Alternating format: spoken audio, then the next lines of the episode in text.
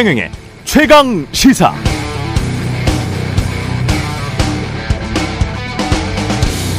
네, 윤석열 대통령은 후보 시절 문재인 정부의 부동산 정책과 집값 앙등을 비판하면서 집값이 이렇게 오른 건 정부가 의도적으로 한 것이다.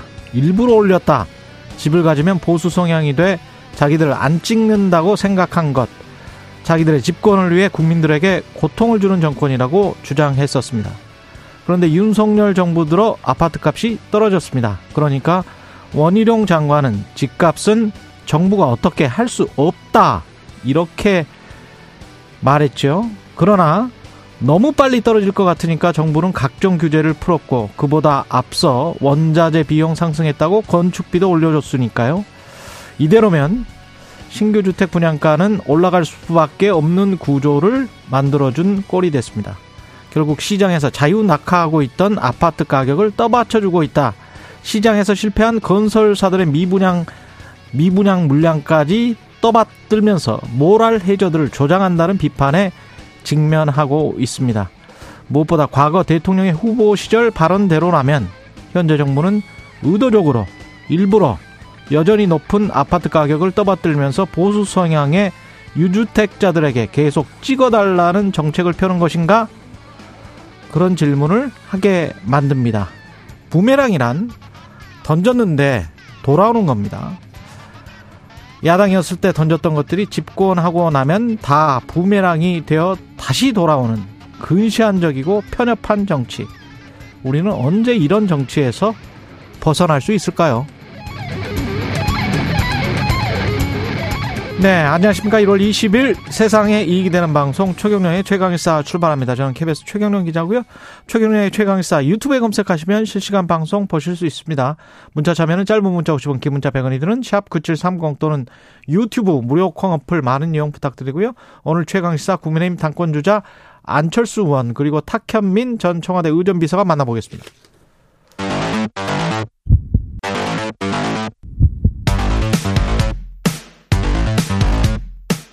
오늘 아침 가장 뜨거운 뉴스 뉴스 unboxing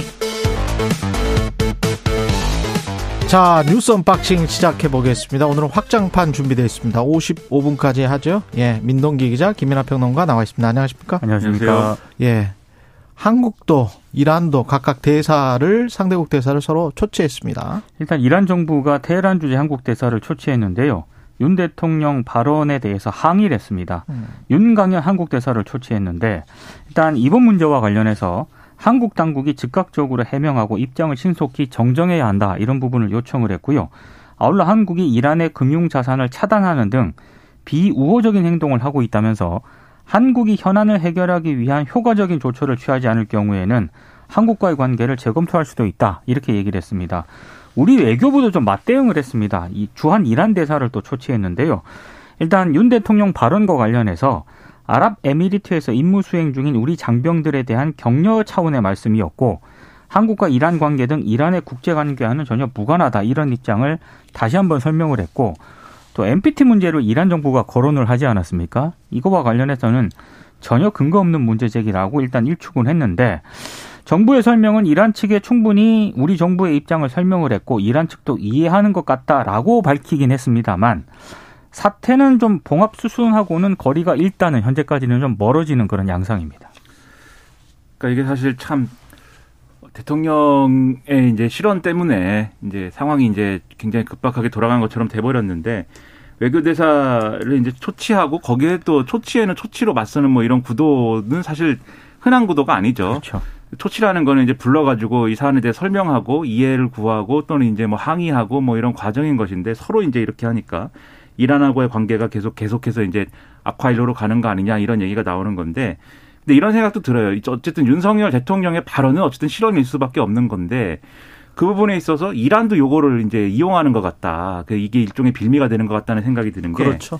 지금 이 윤석열 대통령의 발언에 대해서 뭐 이란이 뭐 이 해명하라고 한다든지 뭐 진위를 설명해 달라든지 이런 건 이해가 되거든요. 그런 건 이제 우리가 하면 되는데 갑자기 이제 NPT 문제를 얘기를 했단 말이죠. 어. 이거는 사실 이 윤석열 대통령이 나는 뭐이이 북핵이 북핵 문제가 심각해지면은 우리도 자체적인 핵무장을 뭐 어, 해야 되는 것까지도 생각하지만 하지만 현실적으로는 확장 억제 강화가 이제 답이라고 생각한다 뭐 이런 얘기를 한 것에 대해서 이제 얘기하는 건데 어. 그러니까 우리는 어쨌든 NPT 체제를 준수한다는 입장을 계속해서 이제 밝혀왔는데 오히려 이 부분에서 문제가 되는 건 이란이지 않습니까? 핵무장을 기도하고 뭔가 핵 그 관련돼서 이제 역량을 계속해서 확대하려고 하니까 거기에 대해서 국제사회에 어떤 제재가 있고 미국하고 핵 협상이 그래서 이제 현안인 거고 뭐 이랬던 건데 요걸 굳이 얘기하는 건 이제 대외적인 어떤 그런 부분에서의 자기들의 어떤 공간을 찾는 것으로 첫째 보이고 두 번째로 이제 이란이 지금 내부적인 문제가 또 있거든요. 그 이란 여성들의 이제 그 히잡 시위라고 하지 않습니까? 예. 이 부분과 관련돼서 이제 혼란스러운 부분들이 있기 때문에 그런 부분에서의 나름대로의 돌파구를 찾으려는 행보 그리고 세 번째로 우리하고의 이제 문제가 있는데 이것도 이제 어 뒤에서 좀 얘기하겠지만 이 문제를 해결해 보려는 어떤 이 기도 뭐 이런 것들이 섞여 있는 것 같아요. 그래서 이게 우리가 빌미를 준 셈이 돼버렸지만 또 이런 이란의 여러 가지 이제 어 이 뭐랄까 수에 대해서도 우리가 이 수를 앞질러서 이제 좀 읽고 여기에 대응해야 되는 지금 차원이 또 열리고 있는 거거든요. 외교 역량이 그야말로 이제 시험대에 오른 상황이다 이렇게 생각이 됩니다. 근데 이란 정부 입장에서는 이번 윤 대통령의 발언만 가지고 불만을 좀 터트리는 건 아닌 것 같습니다. 네. 앞서 이제 김나 평론가도 얘기했지만 어, 트럼프 미국 대통령 시절 때 어, 이란에 대한 제재를 재가동을 하지 않았습니까? 그때 이제 우리가 이란으로부터 상당한 원유를 수입을 해온 그런 나라기 때문에 당시 원유 대금 70억 달러가 지금 한국 국내 계좌에 동결이 돼 있잖아요. 그러니까 이거 이란 입장에서는 받아야 될 돈인데 우리 국내 계좌에 동결이 돼 있으니까 그것도 이제 미국의 어떤 그런 제재 그렇죠. 때문에 미국의 제재 때문에 그런 거죠. 그러니까 상당히 좀 불만이 있을 수밖에 없는 거고요. 원래 이거, 그거는 불만이 없고요. 그렇죠. 예. 이제 요거를 이제 문재인 정부 때 좀 어떻게든 좀 이란과를 좀 해결하기 위해서 상당히 노력을 했던 부분이 있었는데 이게 지금까지 해결이 안 됐거든요. 그런데다가 좀 전에 김민환 평론가도 얘기를 했듯이 이란이 히잡 시위를 강경 진압한 다음에 국제사회가 이란을 규탄하는 제재를 했는데 여기에 또 한국이 동참을 했거든요. 요것도 아마 좀 불만이 있었을 것 같고 그리고 한국이 아랍에미리트하고 사우디아라비아에 무기를 수출하고 방산 협력을 하고 있지 않습니까? 이것도 이제 이란인 정부 입장에서 봤을 때는 조금 불만일 거거든요. 음. 그러니까 이런 맥락에서 이번에 윤석열 대통령이 이란 발언을 하지 않았습니까? 그러니까 이참에 어, 대이란 정책에 대한 일단 한국 정부의 약간 태도 변, 전환이라든가 이런 거를 일정 부분 좀 의도를 하고 있는 게 아닐까 뭐 이런 생각이 좀 들더라고요. 그러니까 외교라는 게 늘 살얼음판을 걷는 거잖아요. 그래서 우리가 이 사실 이란 문제에 대해서는 우리가 이렇게 접근할 수 있어야 되거든요. 대외적으로 이렇게 제재에 같이 행보를 한다거나 이런 거는 뭐 어쩔 수 없는 측면이 있는 거다라고 하면서도 우리가 이제 여러 가지로 그렇다고 해서 이란하고 무슨 뭐 돌아올 다리를 다 불살라 버리고 뭐 교류를 안 하겠다는 건 아니다라는 걸 적극적으로 알려가면서 그러면서 사실 우리의 중동에도 좀 복잡한 정세나 이런 것들에 적극적으로 우리가 개입할 의지는 없고 아, 그럴 아, 우리는 전혀 없고. 관련해서 그렇죠. 모르는 것이고 그렇죠. 네. 우리는 뭐 제가 약간 이 시장의 언어로 속된 말로 얘기하면 우리는 돈만 챙기면 된다. 이런 분위기로 가야 돼요 사실 그렇게 해야 되는 건데 그러니까 경제적인 측면에서의 우리는 어떤 그런 것들에 대해서는 협력을 한다 이런 것이 돼야 되는데 지금 대통령의 발언이 정치적인 문제에 엮여버리는 그러한 효과를 가져온 것이어서 상당히 이제 우려가 되고 제일 우려되는 게 이란의 경우에는 신정 국가인데 그 신정 국가를 또 이 뭐라 행정적으로 또 이렇게 틀어지고선 움직이는 게 군입니다 또. 이게 어, 뭐 혁명수비대니 뭐니 하는 그렇죠. 이런 조직들이 있는데 이 국가행정의 상당 부분을 거기가 장악하고 있잖아요. 그러다 보니까 예를 들면 과거에 이제 호르무즈 해협에서 이제 어, 우리 배가 이제 막 납포된다든지 그렇죠. 그런 일들이 이런 외교 문제와 관련돼서 발생을 하는 일들이 있거든요. 이란이 거기가 좁은 데는 폭이 10km밖에 안 된다. 그렇죠. 네. 이란 그러니까 여차하면 그냥 잡히는 거예요. 음. 그렇습니다. 이란의 네. 경우에 거기를 막기만 하면은 자기들이 나름의 시위를 할 수 있기 때문에 그런 행동들을 막 하는데 그리고 뭐 검문을 좀 오래 하겠다 해가지고 한 2박 3일 해버리면 그렇죠. 그러면 또 아주 곤란하게 되거든요. 네. 근데 우리가 그쪽으로부터 원유 수입을 한 70% 정도 하지 않습니까? 그러니까 뭐 껌껌이 그렇게 잡고 그러면 우리가 공급 자체가 원활하게 돌아가지가 않으니까. 음. 그렇죠. 아무래도 비용도 또그 크게 들 수밖에 없고요. 네. 예, 늘어날 수밖에 없고. 그래서 첫째로 이 이란 인근 해역에서의 안전을 위해서도 이 문제는 빨리 외교적으로 해소하는 노력들이 필요하고 두 번째로 지금 말씀하신 것처럼 경제적인 피해에 대해서 어떻게 이것을 이제 아, 정상화시키고 안정화시킬 것이냐에 대해서 정말 총력을 기울여야 되는 그런 상황이다. 그 네. 상황이 대통령의 발언 하나로도 이렇게 될 수가 있는 것이다. 이번에 뼈저린 교훈을 얻었으면 좋겠습니다. 대통령 취임 이후에 가장 걱정되는 부분이 이게 자주 외교도 아닌 것 같고 미국 편이 내 편. 미국이 미국이 약간 적대적으로 취 저 자세를 취하는 것은 남의 편. 이렇게 되는 것 같아요. 남의 편이 남편인가? 근데 이런 외교 혹시 속마음으로 그렇게 생각을 가지고 있다면 베트남이나 인디아나 전략적으로 아주 애매모호한 자세를 취하면서 양쪽으로부터 다 이득을 얻는 국가들이 있지 않습니까? 그런 국가들이 충 있고 그다음에 우리가 이거는 꼭 생각해 봐야 될 것 같아요. 자꾸 뭐 IRA 하면서 미국이 중국에게 완전히 뭐 뭔가 끝날 것처럼 음. 그렇게 이야기를 하는데 지난번에 장하준 교수도 그랬지만 20년, 30년 그 아주 공급망 분리라는 건 굉장히 길게 걸리는 것이고 장기간에 걸쳐서 해야 되는 것이고 그게 그동안에 가다가 미국이나 중국이 마음이 바뀔지 누가 알 수가 없어요. 그리고 지금 당장 뭐 55% 미국이나 미국과 FDA 체결한 국가들에서 뭐 배터리를 수입해야 된다 뭐 이런 조항은 다른 말로 하면 45%는 중국산이어도 된다는 이야기예요. 음. 그만큼 비용 때문에 굉장히 골머리를 앓고 있는 거거든요. 모든 기업들이. 그래서 중국산이 그래도 아직은 시장도 그렇지만 음. 아직은 제일 싸니까 싸고 거기에 그래도 인력이 노동 인력이 그래도 좀 낫답니다. 예. 그래서 그런 것들을 결합해서 생각을 해보면 차차 10년, 20년, 30년이 걸릴지도 모르는 공급망 분리를 이야기를 하면서 지금 우리가 4년, 5년 정권에서 바로 그냥 모든 것이 다 절단 날 것처럼 미국 편 아니면 전부 남의 편이다. 그런 식의 혹시 그런 마음을 가지고 있다면 왜냐하면 드문드문 계속 그런 뉘앙스가 드러나서 그 굉장히 불안합니다. 그럴 절대 그럴 필요가 없습니다. 우리 국익을 위해서는 절대 그럴 필요가 없어요. 예. 그렇습니다. 그리고 이제 특히 특히 이제 중동 정세니까 계속 말씀드립니다. 이게 외교부에서도 사실 이 사전에 그러니까 보도를 보니까 이란하고의 아랍에미리트와의 관계가 예를 들면 예멘 내전이나 이런 데서는 일종의 대리전처럼 돼가지고 분명히 적대적인 부분이 있지만 경제라든가 이 외의 부분에서는 계속 교류가 늘어나고 있고 그리고 교류를 할 수밖에 없는 그런 지정학적 조건에 있고 그렇기 때문에 우리 남북처럼 이렇게 적대적인 이런 상황이 아니다라는 내용의 그러한 문서와 자료를 만들어 가지고 공개를 했고 그것을 대통령실에 보고도 했다는 거예요. 예. 그러면 그 자료에 대해서 이런 내용이다라는 걸 대통령에게 대통령실 참모들이 정확하게 보고를 하고 그에 따라서 이제 발언을 하시도록 이제 이렇게 했어야 되는 것이고 또 대통령도 그러한 보고가 있었으면 거기에 맞는 외교적인 프로토콜에 따라서 발언을 하는 그런 과정이 있어야 되는 것인데 네. 그러니까 아크 부대 우리 우리 장병들이라고 이렇게 지금 최경영 기자님 말씀하신 것 같은 그런 단순한 어떤 그런 어, 아군이냐 적군이냐의 구도 그렇죠. 속에서 그냥 다 밀어넣고 얘기를 해버리면 결국은 이런 국익의 네. 훼손이 이루어질 수가 있다. 이것에 아, 대해서 아이템이 여섯 개가 남았습니다. 네, 다시 한번 네. 생각을 해보자. 네. 예, 경찰이 양대 노총 압수수색을 했고요.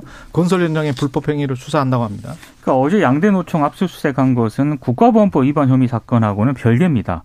건설 현장 채용 강요 등의 혐의로 양대 노총 사무실 등을 무더기로 압수수색을 했는데요. 일단 민주노총 건설노조 사무실 다섯 곳하고요. 한국노총 노조 사무실 모두 합쳐 14곳을 압수수색을 했는데 휴대폰 22점을 포함해서 전자정보 약 17,000점을 확보했다는 게 경찰의 설명입니다. 일단 경찰이 설명한 내용을 좀 소개를 해드리면 일부 노조 간부들이 건설 현장에서 시공사 측에 소속 노조원 채용을 강요를 하거나 아니면 노조 전임자 임금 등과 같은 명목으로 금전을 요구했다라는 거고요. 만약에 이 요구에 응하지 않으면 건설 현장 앞에서 소음이 큰 집회를 열거나 안전 의무 위반 사항을 관계기관에 신고하겠다 이렇게 협박을 했다는 겁니다.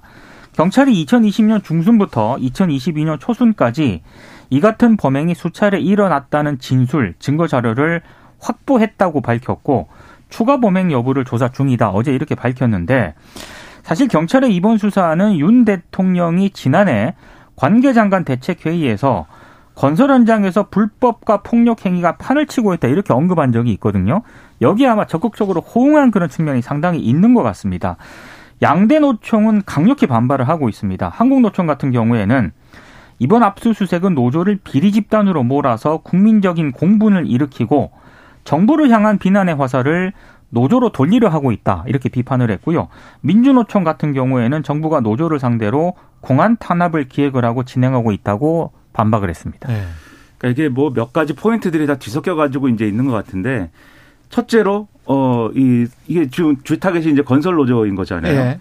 건설 현장에 여러 가지 문제들이 있는데 첫째로 노조 관계자들 또는 이제 노조에서 뭔가 역할을 하는 사람들 중에 비리를 저지르는 사람이 있을 수 있습니다. 그리고 비리를 저지른 사례가 있고 그런 사례들에 대해서는 당연히 수사를 하고 법적인 어떤 책임을 지도록 해야죠. 그런 것들은 당연히 뭐가 어, 뭘 빌미로 했든 조합원 채용을 빌미로 했든 아니면 뭐, 뭐 다른 이유로 뒷돈을 받았든 그 돈을 가지고 뭐 누구한테 나눠줬든 간에 그런 것들은 철저하게 수사를 해서 이제 당연히 이제 밝혀야 되는 것이고요. 근데 두 번째로 지금 얘기하고 있는 이 수사 대상이라고 얘기하는 여러 가지 것들은 또 건설 현장의 특성 때문에 발생하는 그 이제 건설 업계의 관행에 속하는 그러한 내용들도 있어요. 저는 관행이라고 해서 다 정당하다 이 말씀을 드리는 게 아니라 관행에 대해서 이제 우리가 뭔가 바꿔야 된다고 하면은 그거는 이 수사라든가 적발이라든가 처벌이라든가 이런 것 이상의 어떤 대응이 있어야 된다는 거죠. 대책이 있어야 된다는 거죠. 예를 들면 지금 이제 어 이 건설 노조가 나서 가지고 뭐 조합원들 채용을 강요하고 뭐 이랬다 이렇게 얘기를 하는데 채용 강요는 뭡니까? 요, 요런 거예요. 건설 네. 현장이라는 게 예를 들면 이 건설 노조라는 데는 그러니까 이 일반적인 기업별 노조일 수가 없는 거지 않습니까? 네. 예를 들면 어느 건설사의 노조라는 건 사무직들 노조인 것이고 그렇죠. 그렇죠. 이 건설 노동자라는 사람들의 노조라는 거는 그 지역이 기반이 될 수밖에 없는 거거든요. 맞아요, 맞아요. 근데 네. 그 지역에 이제 건설 현장이라는 게 생겼다 없어졌다 하잖아요, 계속. 그렇죠. 하나의 건물을 짓기 위해서 뭐 20년, 30년씩 짓는 게 아니지 않습니까? 그렇죠. 단기간에 지었다 지- 짓고 끝나면 그 현장은 없어지고 하는 것이기 때문에 건설 노동자들이 이제 일상적인 이제 고용 불안정이 있는 건데 네. 그래서 한 번 이 현장에 채용됐다고 해서 그 채용이 이제 유지가 되지 않는 거예요. 그러면 노조가 어떻게 하냐면 그 지역 자기가 맡고 있는 지역 내 현장들에 자기 조합원들의 고용이 유지되기 위해서 여러 가지 활동들을 합니다. 그래서 현장마다 무슨 뭐 예를 들면 이, 사, 이 회사와 이제 노동자의 관계로 얘기하면 단체 협약 비슷하게 맺기도 하고 아. 그 과정에서 이제 여러 가지 뭐 조항을 막 넣기도 하고 막 이런 건데 그런 것들이 예를 들면 채용 강요다 뭐 이렇게 되면 사실 이게 이상해지는 거잖아요 얘기가 그래서 그런 부분에 대해서는 이게 구조적인 문제 때문에 생긴 관행과 네. 위법 요거를 가려내야 되고요 그다음에 마지막으로 원래비는 저기 저 민동기 기자가 설명을 좀 해주세요. 근데 여기서 또 하나만 왜냐면- 얘기하면 예. 여기서 끝나는 게 아니고 기- 아 왜냐하면 김민하 평론가 너무 이야기를 아 그렇죠 네. 너무 제가 또 말이 많아요 네. 아니, 그러니까 기본적으로 이제 건설 현장이 개설이 되지 않습니까? 예. 그러면 이제 노조가 조합원 요청, 고용을 요청을 하고 임금 조건 등을 협의를 하는데 예. 지금 이제 건설 노조 측 얘기는 이 모든 행위들을 다 불법으로 몰아세우고 있다. 이렇게 아. 반박을 하고 있고 방금 말씀하신 월례비 강요 같은 것들은 이 월례비라고 하는 게 타워 크레인 있지 않습니까? 타워 크레인 있죠. 건설 현장마다 있잖아요. 예. 그 타워 크레인이 원래 하지 않아도 될 작업이 있는데 그렇죠. 예, 이거를 건설사들이 이제 하도록 시킨 다음에 아. 일종의 수고비를 얹어주는 겁니다. 서서만 있을 때도 있어요 타워 크레인이. 그렇습니다. 예. 그러니까 대신에 이제 건설사가 이거를 새 장비를 섭외하는 대신에 예. 이제 현장마다 한 대씩은 타워 크레인이 분명히 있기 때문에 그 기사에게 작업을 부탁을 하면서 다른 작업을 부탁을 하는 거구나. 그렇죠. 예. 그러면서 이제 돈을 좀 조금 더 얹어줬다는 게 이제 건설 노조 측의 설명인데 아, 그렇다라고 해서 이 모든 게 그럼 정당하냐? 그렇진 않아요. 보니까 돈을 더 벌기 위해서 네. 일부긴 하지만 예. 월례비를 좀 더 높게 요구하는 그런 음, 기사들이 좀 있었다라고 아. 합니다. 이제 그래서 아, 그래서 그런 부분이 만약에 적발이 되면은 노조 차원에서 징계를 하고 있다라고 얘기는 했는데 일단 민주노총 건설노조 측의 얘기는 원래는 원래비를 받지 않는 대신에 하지 않아도 될 작업을 시키지 말라고 우리들이 요구를 해왔다. 근데 오히려 건설사들이 이거를 어, 오히려 더 관행처럼 이렇게 한 거기 때문에 편하니까 건설사들 입장에서는 그렇습니다. 현장에 있는 기사가 빨리빨리 해주는 게 낫겠네. 그렇습니다. 예. 그러니까 이거 이 모든 책임을 지금 노조 측에 몰아붙이고 있는 것 자체가 잘못이다. 이게 이제 예. 민주노총의 주장인 거죠. 그래서 월례비에는 근데 일부 부조리가 분명히 있습니다. 지금 있죠. 말씀하신 네. 것처럼.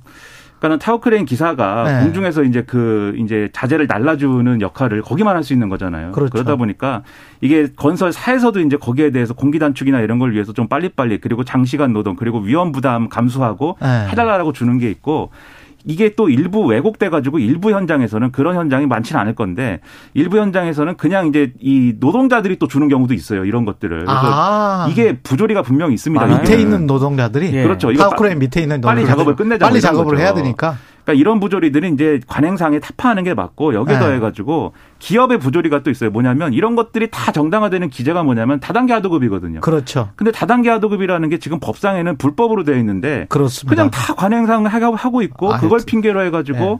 다뭐 부조리가 일어나지 않습니까? 그래서 이 건설 현장의 문제는 그것까지 다 해소하는 것이 목표여야 된다 이렇게 생각합니다. 야, 이 건설 현장을 이렇게 잘 아는 시사 평론가. 얼마나 기자. 어렵, 어렵게 살았으면 예. 제가 네. 아주 정말 아, 꿰뚫고 있네요. 어렵게 살았습니다 제가.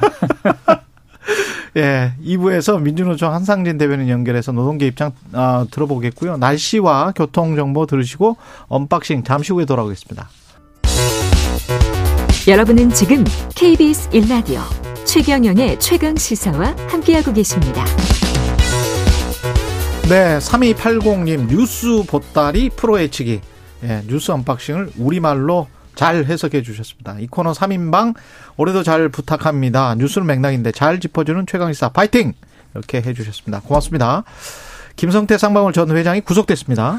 오늘 오전 2시쯤에요. 어, 어, 수원지법 김경록 영장 전담 판사가 횡령과 배임, 자본시장법 위반, 외국환 거래법 위반, 뇌물공여, 증거인멸 교사 혐의를 받는 김성태 전 회장에 대해서 구속영장을 발부를 했는데 범죄 혐의가 소명이 되고 증거 인멸 및 도주의 우려가 있다고 발, 어, 밝혔습니다. 예. 그리고 김성태 전 회장과 함께 붙잡힌 양성길 현 회장에 대해서는 횡령과 배임 혐의가 적용이 됐습니다. 혐의가 뭐예요? 김성태 회장 그 변호사비 대납도 들어가 있습니까?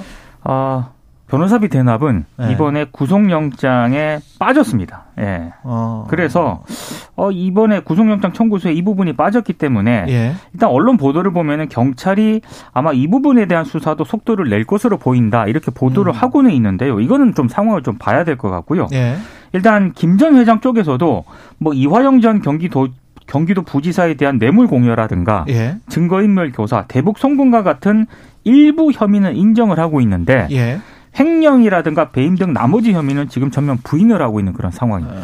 그러니까 김성태 전 회장의 행보가 조금 이제 뭐 이상한 면이 있어요. 어떤 음. 면이냐면은 지금 예를 들면은 구속영장 심사하는 데 있어서도 이제 여기에 대해서 적극적으로 임하지 않은 거잖아요. 자기의 어떤 뭐 구속을 피하기 위한 그런 행위를 적극적으로 하지 않은 것이고 그리고 지금 일부 혐의에 대해서는 인정한다고 말씀해 주셨듯이 검찰 수사에 협조하겠다, 협력하겠다는 의사를 상당히 피력을 하고 있는 상황으로 파악이 되거든요. 예. 근데 그렇다고 해서 자기가 지금 잘못한 거를 다 실토하는 국면이냐 그렇다기보다는 자기한테 유리한 얘기만 하겠다라는 거예요 지금 그래 가지고 지금 대북 송금의 문제 이런 것들도 다른 횡령이라든가 이런 것들과 연관시키는 게 아니라 내 개인 돈 준 것이다 그러니까 그렇죠. 일부 이런 절차에서의 문제인 것이지 어떤 비리의 차원이라고 볼 수 없다는 거를 가지고 얘기를 하려고 그러는 거거든요. 종합적으로 얘기하면은 검찰 수사에 있어서는 나름대로의 뭔가 협상이라고 해야 될까요? 뭐 그런 것들을 자기 딴에는 이제 좀 하겠다라는 그런 어떤 의사 표명처럼 비춰져요 지금. 근데 그렇게 되면 사실 그렇지 않아도 이게 정치적인 맥락이 여러 가지가 붙어 있는 사건인데 검찰 입장에서는 그렇게 하면 안 되는 것이고 정말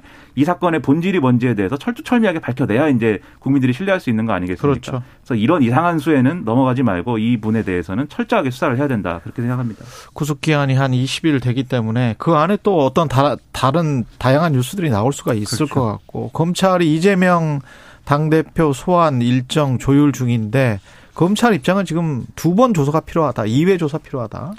보통 이런 거는 비공식적으로 물 밑에서 얘기를 하는데 이재명 대표 측하고 검찰은 공개적으로 하는 것 같습니다. 예. 이재명 대표 쪽은 일단 28일에 검찰에 검찰에 출석해서 조사를 받겠다 이런 입장을 밝히지 않았습니까? 예. 근데 검찰이 그 우리랑 조율 안 됐다 어. 어, 이렇게 얘기를 했고요. 그리고 원래 그 10시 30분에 출석을 하겠다고 이재명 대표 측에서 얘기를 했잖아요. 그렇죠. 근데 10시 30분 말고 예. 오전 9시 30분으로 해야 된다. 이렇게 검찰이 또 밝혔습니다. 왜냐하면 뭐야? 어, 위례 신도시라든가 대장동 이 개발 사업이 장기간에 걸쳐서 진행이 됐기 때문에 예. 최소 한 번은 아니라 두 번 조사를 해야 되고 시간도 오전 9시 30분부터 해야 이게 조사가 가능하다. 이런 입장을 밝혔거든요. 이게 신경전이네요. 예, 제가 예. 봤을 때는 조사를 앞두고 출석을 앞두고 좀 신경전을 좀 많이 벌이는 것 같습니다. 참 이- 이건 서로 이제 전화로 하시든지 이제 문자로 하면 될 것 같은데 보통 꼭 전화로 언론을, 하는데요. 언론을 예. 통해서 그렇게 그러게 말입니다. 초등학생들 싸우듯이 네. 들으라고 뭐 하는 거죠. 뭐. 네. 뭐이 평론가들더러 네. 얘기를 해봐라 뭐 이런 거 아니겠습니까? 근데 이재명 대표도 어쨌든 수사를 받기로 했으니까 거기에 대해서는 되도록이면 허락하는 한도 내에서는 이제 협조적으로 했으면 좋겠고 검찰도 이렇게 언론에 대고 지금 마치 이재명 대표가 뭐 이 수사를 회피하는 것처럼 뭐 이렇게 해태하는 것처럼 뭐 이런 식의 어떤 비춰질 수 있는 그런 거 말고 수사를 제대로 해보겠다라는 거에 방점을 찍고 좀 이 수사 일정을 얘기를 했으면 좋겠어요. 그러니까 검찰이 정말 우리가 해보니까 이틀 정말 필요하다. 그거에 대해서 설득력 있게 얘기를 하면은 뭐 당연히 거기에 대해서는 국민들이 볼 때도 이재명 대표가 이틀 이 조사를 받아야 되는 거네 이렇게 생각을 할 텐데 지금 뭐 9시 하지도 반에 않고. 와라, 네. 10시 반에 와라 네. 뭐 이렇게 가면 이상해지지 않습니까? 그러니까는 잘, 잘 조율을 좀 하시기 바랍니다. 예. 출마를 고심하고 있는 나경원 전 의원 어떤 상황인지 지금 뭐 거의 안 할 수도 있을 것 같다는 그런 느낌도 들고요. 그래서 언론 보도도 예. 조금 춤을 추는 것 같습니다. 그렇죠. 그러니까 어제 같은 경우 CBS 노컷 뉴스가 나경원 전 의원이 오늘 입장을 발표를 하는데 뭐 윤 대통령에 대한 사과 입장을 발표를 할 것이다. 오늘 예. 그렇게 어제 이제 보도를 했거든요. 근데 어제 이제 나경원 전 의원이 자택으로 들어서다가 기자들로부터 굉장히 많은 질문을 받았습니다. 앞서 얘기한 CBS 노컷뉴스와 관련된 질문도 받았고 다른 여러 질문을 받았는데 한 두 가지 정도로 답변을 했습니다. 곧 생각을 정리해 말하겠다. 수고가 많으십니다. 이렇게 얘기를 했거든요. 그러니까 구체적인 얘기는 아직 안 했습니다. 다만 어제 이제 나전 의원 같은 경우에는 공개 일정을 안 잡았는데 홍준표 대구시장의 SNS에 계속 나경원 전 의원을 저격을 하지 않습니까? 이, 이분들은 구원이 있, 있었죠.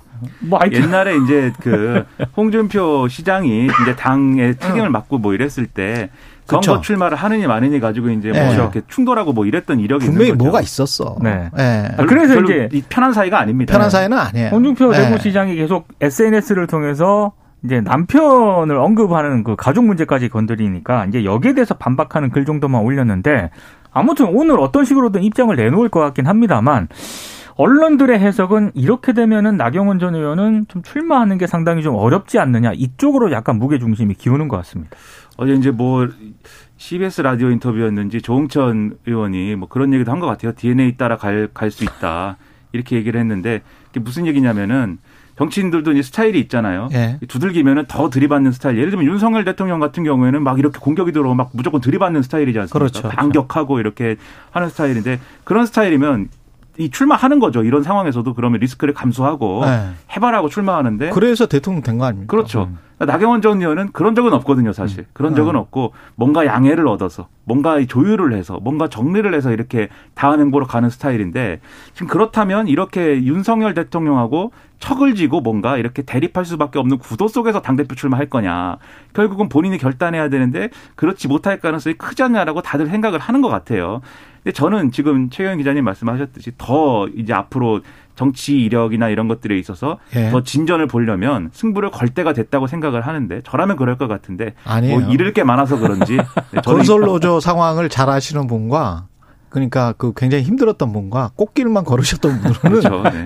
예, 달라 결정을 할때 저는 뭐 다를 수가 잃- 있어. 잃을 게, 잃을 게 없어서 이렇게 예. 얘기하는 건지 모르겠으나 예. 네, 다른 측면이 있는 것 같습니다. 아니 근데 만약에 출마해서 결선 투표까지 갔다. 그러면 세 명이 나왔다. 나경원, 안철수, 뭐 윤상현 의원까지 나, 나오겠죠. 그럼 나경원 뭐 이렇게 나왔으면 나경원, 안철수, 김기현 중에서 한 명이 가령 나경원, 김기현이 올라갔다. 그러면 뭔가 확률이 있는 거 아닙니까? 그러니까 지금 여론조사에서 최근에 발표된 여론조사를 보면은 김기현 의원이 좀 앞서는 것으로 나오지 않습니까? 나오죠.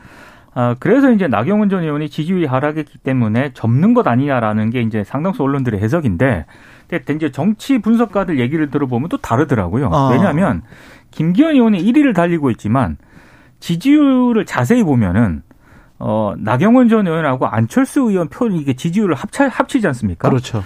그러면 나중에 결선 투표에서 해볼 만하다 이렇게 분석을 하고 있거든요. 그렇게 저도 봤어요. 예, 그렇기 때문에 결코 지금 김기현 의원의 독주다 이렇게 판단하기가 애매하다는 거죠. 아마 나- 김기현 의원은 결선 투표까지 안 가고 내가 과반을 해버리겠다. 뭐 그렇게 가야 좀 되는 그런 상황인데 그렇게 가야 되는 거군요. 지지율 네. 추이만 보면은 그렇게 과연 되겠느냐? 과반까지 여기는 아직 물음표가 좀 붙여지고 있는 상황. 지금 여론조사 쭉 분석해 보면은 오히려 양자 대결에서는 나경원 전 의원보다 이제 안철수 의원이 그렇죠. 김기현 의원 상대로는 좀 유리한 것 아, 같다. 그렇습니까? 이런 네. 분석이 있는데, 네. 근데 그 추이는 좀더 지켜봐야 됩니다. 네. 왜냐하면 이 친윤 표심을 김기현 의원하고 나경원 전 의원이 나눠 가지는 국면이었는데, 그게 이제 뒤집히면서 그런 상황이 된 거고, 아. 나경원 전 의원이 다음 행보를 어떻게 가져가느냐에 따라서 이른바 비윤 표심의 확장성이 생길 수도 있고 없을 수도 있는데, 그러네. 그래서 이 부분은 봐야 되는데 역으로 얘기하면 지금 상황에서 이 일종의 좀이 소득이 좀 발생한 것이 안철수 의원이요 정치적 소득이 그렇죠. 발생한 그러네요. 거예요 이 갈등 구도 속에서 예. 이거를 또 안철수 의원이 얼마나 잘 활용할 수 있느냐가 정치적 영향을 또 볼 수 있는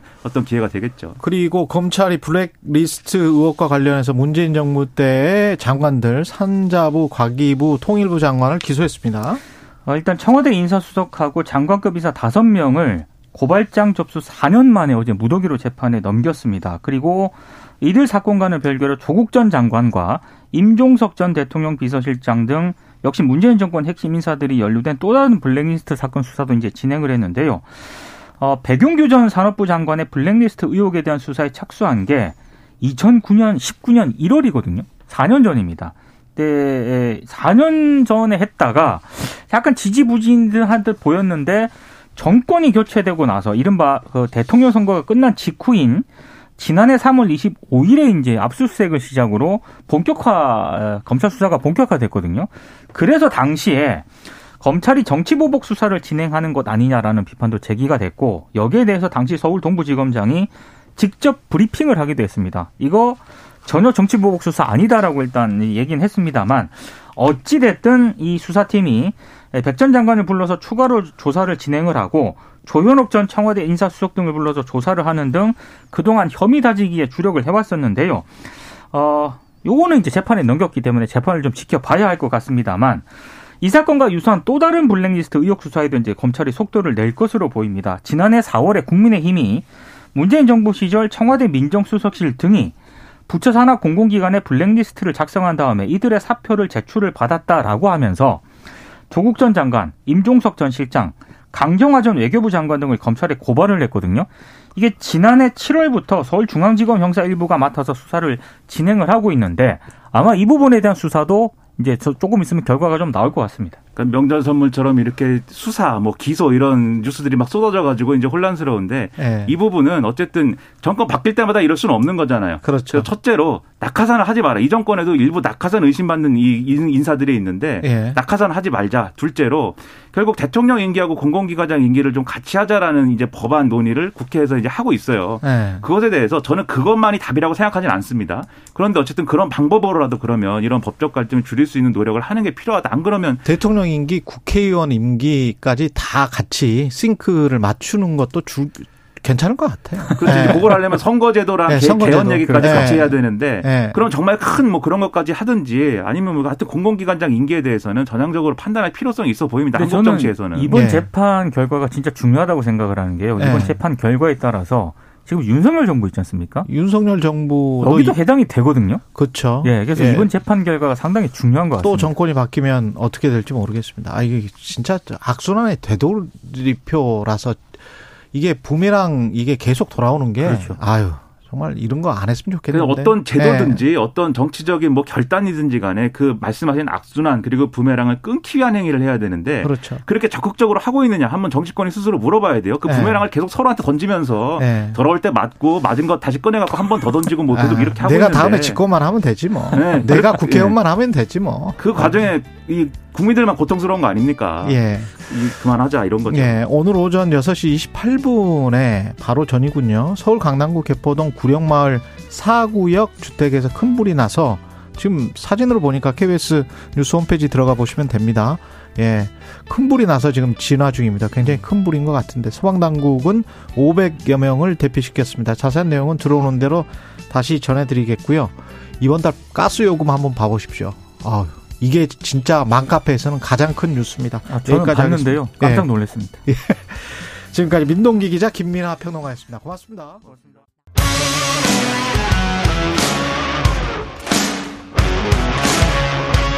오늘 하루 이슈의 중심 최경영의 최강 시사. 네, 국민의힘 전당대회 당권 주자들 차례로 만나보고 있습니다. 오늘은 안철수 의원 전화로 연결돼 있습니다. 안녕하세요, 의원님. 네, 안녕하십니까. 예, 오늘부터 설 연휴 시작하는 분들도 계실 것 같은데 짧게 새해 인사 한 말씀 해 주십시오. 예, 저 사실 국민 여러분들께서 지난 한 해 정말 각자 자기 자리에서 최선 다해 주셨기 때문에 우리가 어려움 견딜 수 있었던 것 아니겠습니까? 그래서 올해도 어 여러 가지 어려움이 있겠습니다만 어 개묘년 맞아가지고 정말 힘차게 뛰어오르는 검은 토끼 기운으로 더 많은 성취, 행복 이루시기 기원합니다. 예, 의원님 설 연휴 계획을 보니까 오늘 이명박 전 대통령을 예방할 계획인데 이건 뭐 어떤 정치적 함의가 있을 것 같습니다.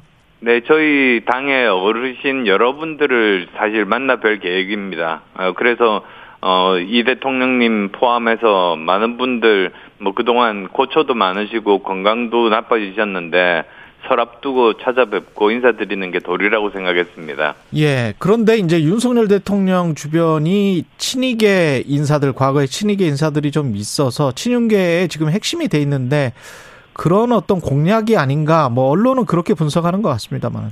어, 저는 아시다시피 어떤 특정한 개파에 속해 있지 않은 사람입니다. 예. 그래서 어, 그런 개파에 대한 고려는 전혀 없다는 점 말씀드립니다. 예. 그럼 당대표, 국민의힘 당대표가 왜 안철수여야 하는지 말씀해 주십시오. 어, 너무 너무 많은데요. 뭐 너무 많다. 세 가지만 어, 예. 말씀을 드리면은 예. 어, 우선 첫 번째로는 이번 어, 내년 총선이 정말 수도권이 승리의 핵심적인 지역 아닙니까? 예. 어, 그래서 그 중에서 제가 제일 경쟁력이 있다. 그 말씀 먼저 드리겠고요.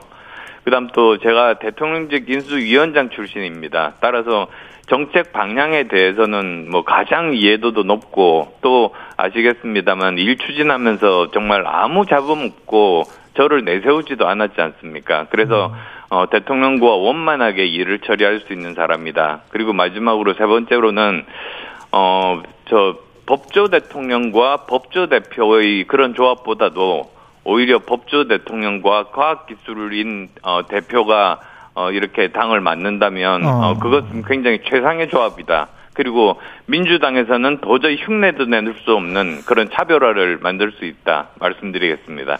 예, 민주당이 과학기술인이 뭐 안철수 의원 같은 분은 없을 것 같긴 합니다.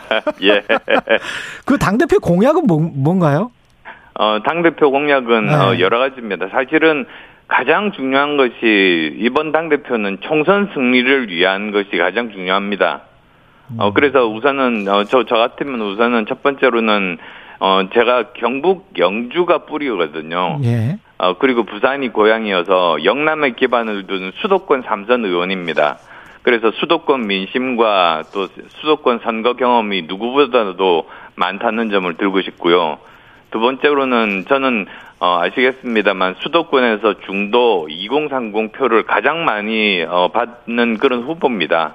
제가 지금까지 세 번 총선을 거쳤습니다만 보통 수도권이 어, 1, 2% 차이인데 저는 제일 적게 이긴 게 20%에서 많이 이기면 30%까지 계속 이겨왔습니다. 그게 아마 그 증거일 테고요.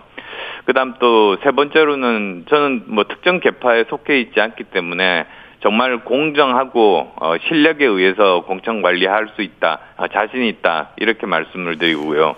뭐 마지막으로는 이미 저는 총선 여러 번 지휘도 해봤고요. 당 대표로서 또 어, 승리한 경험 그러니까 뭐 38석에 해당되는 어, 교섭단체를 삼김 이래 어, 최고 큰 규모로 만들어 본 경험이 있기 때문에 저는 정말로 총선 승리의 보증수표다. 그렇게 말씀드립니다. 지금 캠프도 출범했는데 이름이 170V 그러니까 네. 차기 총선에서 170석 이상은 가져오겠다 뭐 이런 뜻인가요? 네, 그렇습니다. 그러니까 어? 예. 어, 지금 현재 우리가 어, 수도권 121석 중에서 1, 17석밖에 안 됩니다. 어, 그리고 전체를 합하면 115석이죠. 그러니까 어, 다른 곳은 어느 정도 100석 정도를 했습니다만 수도권에서 참패를 당해서 이렇게 작은 정당으로 쪼그라든 겁니다. 어. 그래서 저는 반드시 이번에는 어 121석 수도권 중에서 절반 이상 70석을 하겠다. 그래서 어 전체 170석을 만들겠다. 그런 의미로 170V 어 캠프라고 명명을 했습니다. 그 캠프 개소식에 의원들이 3명밖에 안 왔다고 하는데 일부러 초대를 안 하신 건가요? 네, 초대 안 했습니다. 어, 초대도 안 했는데 예. 그렇게 와주신 의원님들이 참 감사하더라고요. 예. 어, 사실 제가 그렇게 초대를 안 했었던 이유가, 어, 이번 그 전당대회는 사실은 정책과 비전 경쟁이 돼야 된다고 생각했습니다. 나라를 맡은 여당이라면, 어, 제대로 된 그런 정책이 있고 비전이 있어야지 국민들의 삶을 우리가 돌볼 수 있는 것 아니겠습니까? 예. 근데 어 그래서 그냥 보통 보면은 그냥 사람들 억지로 동원하는 그런 새몰이의 그런 형식들이 많은데요. 어 저는 그런 것이 아니고 오히려 어 우리가 어떻게 하겠다고 비전을 발표를 하고 그리고 또 어, 특히 어 거기에 이 대상인 청년들 과 함께 자유롭게 어, 토크 콘서트를 하는 형식으로 그분들의 말씀도 많이 듣고 제가 생각하는 말 어, 여러 가지 생각들도 들려드리고 어, 그런 형식으로 진행을 하게 됐죠. 네, 근데 새몰이 말씀을 하셨는데 그 새몰이를 해서 그런 건지는 모르겠습니다만은 김기현 의원 같은 경우는 지금 굉장히 치고 나오고 있거든요. 예. 예, 그리고 어떤 조사에서 보니까 그 치고 나온 조사 제가 그 자세히 서, 설명을 드리면 리얼미터가 미디어 출입위원 의뢰로 지난 16일부터 17일 조사한 결과 국민의힘 지지층 중 40.3%가 김기현, 나경원 전 의원이 25.3%, 안철수 의원님이 17.3% 3인데 차이가 꽤 벌어져 있는데 이걸 따라잡을 수 있을까요? 어, 우선은 이렇게 말씀드릴게요. 사실은 그 어, 저기 거기에도 나와 있습니다만 어, 그 조사가 ARS 그러니까 어, 기계음으로 아. 하는 자동응답 조사입니다. 그렇군요. 그러다 보니까 어, 그것이 응답률이 보통 1%에서 3%에 불과합니다. 예, 근데 우리 당원이 예전에 30만 명이다가 지금 80만 명 아닙니까? 예, 그래서 저는 뭐 1에서 3% 정도만 이렇게 그 응답한 그것이 우리 당심을 반영하는 거라고 생각을 하지 않고요. 음. 어, 그 다음에 또 보면 이번에 새롭게 도입된 것이 결선 투표입니다. 그러면 결선 투표에서는 제 상대가 누구건 저는 이길 자신 있다고 확실하게 말씀드립니다. 아 결선 투표에서는 누 누가 되든 이길 자신이 있다. 네, 그렇습니다. 예. 근데 김기현 의원은 결선 투표까지 가지 않도록 하는 전략 이다. 뭐 이렇게 이야기를 하더라고요. 예. 과반을 차지하겠다. 야, 희망사항이죠. 희망사항일 뿐입니다. 예. 아, 그렇군요. 근데 김기현 의원이 대통령 선거에 나가지 않겠다라고 한 거는 안철수 의원을 겨냥한 이야기 아닌가요, 이건? 아, 근데 저는 그게 예. 참 말이 안 된다고 생각하는 게 예. 참 한가하다는 생각을 했습니다. 한가하다. 예, 왜 그러냐면 사실은 내년 총선이 모든 걸 결정짓는 중요한 선거거든요. 예. 그러니까 만약에 내년 총선에서 우리가 지기라도 한다면은 어 윤석열 정부는 5년 내내 식물 정부에 그냥 어 빠져가지고 아무 일도 못 할 겁니다. 그러니까 우리가 할 수 있는 어 쓸 수 있는 모든 그 저 가용한 자원들을 쏟아부어 가지고 총선에서 이기는 게 급선무입니다. 예. 총선에서 지면은 대선도 없는데 지금 대선 걱정한다는 게 너무나 한가한 소리 아니겠습니까? 네. 그 당심을 어떻게 공략할 건지도 관건인데 아무래도 다른 의원들 올해 국민의힘에 있었던 의원들에 비해서는 대면 접촉이 덜했을 거기 때문에 당원들이랑 이거 어떻게 공략하실 거예요? 네, 어, 우선은 뭐 그 생각하시는 만큼 그렇지는 않습니다. 아, 왜? 그러냐면 예. 어 지난 2016년에 이제 그 저 그전 문재인과 결별을 한 다음에 어 계속 같은 야당으로서 공조하면서 계속 민주당과 싸워왔습니다. 예. 어, 그리고 또 아시겠습니다만 지난 2021년 서울시장 재보궐선거 때 그때 그때만 하더라도 정권 교체 가능성이 없다고 생각했는데 저는 제 몸을 던져가지고 그 선거를 승리로 이- 이끌면서 이제 제 정권 교체 가능성을 만들었고 그 다음에 또 실제로 윤석열 대통령과 함께 후보 단일화를 해서 정권 교체를 이루었습니다. 어. 어, 그래서, 어, 그런 것들을 이렇게 봐- 보시면서, 아, 같이 이렇게 싸워나가는 동지의식, 동료의식들을 당원분들이 많이 가지고 계시다는 것을 이번에 전국을 돌아다니면서 절감했습니다. 예. 나경원 의원의 자맹은 어떻게 보십니까? 나경원 의원이 사과를 해야 됩니까? 어떻게 보시는지? 예, 참, 저, 불행한 일이죠. 사실, 어, 나경원 의원의 어떤 좀 실수도 있습니다만, 저는 기본적으로는, 어, 그, 어, 모두 포용하는 것이 저는 굉장히 저 바람직하다 저는 그렇게 생각하거든요. 예. 사실 어 이게 자칫하면은 일반 국민들 입장에서는 당내에서 다수 힘으로 억누르는 모습으로 보일 수가 있는데 예. 그렇게 되면 일반 국민들은 마음이 떠날 수가 있습니다.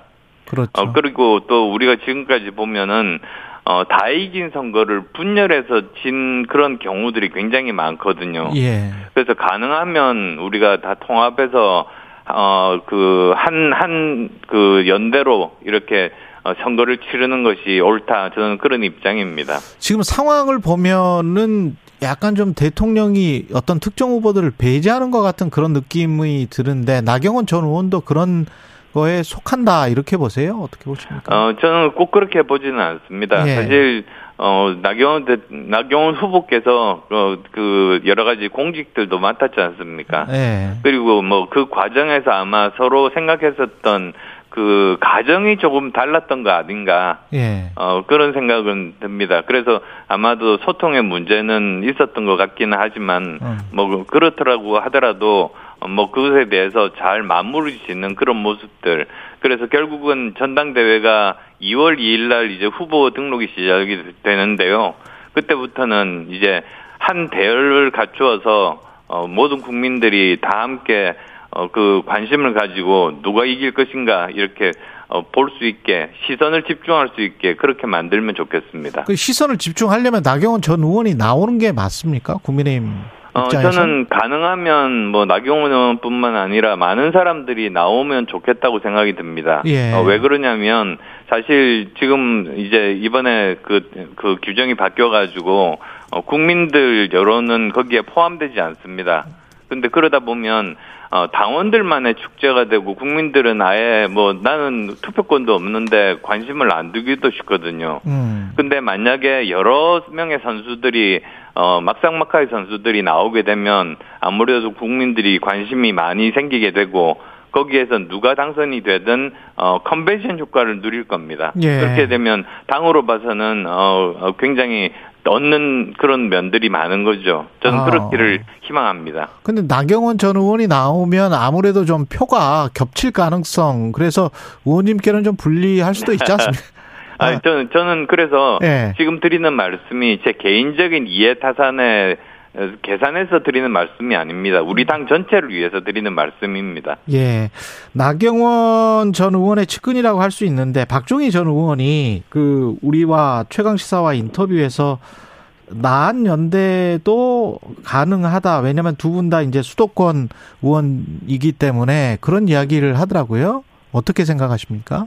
예, 뭐 연대 이전에 사실은 공통적으로 가지고 있는 생각이 어 이번 선거에서 가장 중요한 것이 수도권이라는 거 여러 번 말씀드렸는데요. 예. 약간 더 구체적으로 말씀을 드려보면 지난번 총선은 어 전국적인 총선 패배가 아니고 수도권의 패배였습니다. 예. 그러니까 수도권 121석 중에서 17석밖에 어, 얻지를 못하다 보니까 115석의 작은 정당으로 쪼그라들었는데 예. 이번도 사실은 마찬가지 상황이거든요. 지금 영남과 호남은 어느 정도 구도가 정해져 있고 결국은 누가 수도권에서 승리하느냐 사실 뭐 삼국 시대부터 내려오는 말로 누가 한강을 지배하는 아. 가가 그 한반도 전체를 지배한다 이런 말과 같습니다. 예. 근데 어 이미 민주당은 어 전열 정비가 끝났습니다. 음. 지난번에 그 전당대회 결과를 보면 아시겠습니다만 예. 대표, 원내 대표 그리고 선출직 최고위원 전원이 수도권이었습니다. 어. 어, 이런 적은 사실 어, 민주당 역사상 어, 거의 보기 드문 그런 현상이거든요. 보통은 예. 어, 호남 의원들이 한두 명이라도 거기 선출직으로 어. 어, 선출이 됐는데 예. 이번에는 100% 수도권의 젊은 의원입니다. 예. 어, 그 말이 이제 어, 내년 총선에서 가장 큰 승부처는 바로 수도권이다. 그걸 민주당이 아는 겁니다. 어. 거기에 대응해서 이번에 우리가 전당대회에서 어, 전열을 정비해야 되는 지금 그런 상황인 거죠. 그 이른바 이제 김직장이라고 김기현 찍으면 장재원 된다. 이 비판에 관해서 김기현 의원은 아, 안철수와도 손잡을 수 있다. 이런 이야기를 했습니다. 그렇게 되면 김직 안 뭐 이렇게 되는 거고 어떻게 되는 그 그거는 어떻게 생각하세요? 김직 안은 저는 근데 네. 사실 저 정, 정치에서요 네. 무슨 뭐 에, 김치간 김장년대 네. 뭐뭐또 뭐 뭐라고 하더라 여, 뭐 연포탕 연포탕. 예. 뭐 이, 이런 말장난 자체가 네. 국민들에게 굉장히 큰 신뢰라고 생각합니다. 신뢰다. 예 그리고 또 저 사실 그런 말이 있지 않습니까? 정치인들은 말이 아니라 발을 보라고.